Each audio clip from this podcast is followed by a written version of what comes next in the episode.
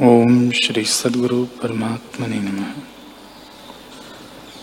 श्री वशिष्ठ जी बोले, ही राम जी, जिसने उत्तम पद का आश्रय किया है, ऐसे जीवन मुक्त पुरुष का कुम्हार के चक्र की नाई प्रारब्ध शेष रहा है। वह पुरुष शरीर रूपी नगर में राज्य करता है और लेपायमान नहीं होता।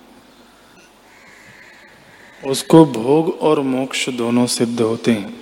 जैसे इंद्र का वन सुखरूप है, तैसे ही उसको शरीर रूपी नगर सुखरूप होता है।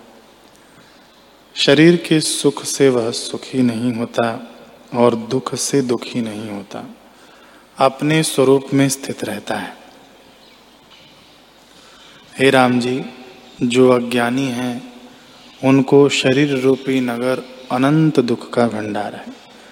क्योंकि अज्ञान से वे शरीर के नष्ट हुए, आपको नष्ट हुआ मानते हैं और ज्ञानवान इसके नाश हुए, अपना नाश नहीं मानते। वे जब तक रहते हैं, तब तक शब्द, स्पर्श, रूप, रस, गंध इनको ग्रहण करते हैं। वे इष्ट रूप होकर भासते हैं और शरीर रूपी नगर में भ्रांति से रहित निष्कंटक राज्य करते हैं। वे लोभ से रहित हैं, इस कारण शत्रु नहीं लेते और उनको अपने स्थान में आने नहीं देते। वे शत्रु काम, क्रोध, मान, मोह आदि अज्ञान रूप हैं।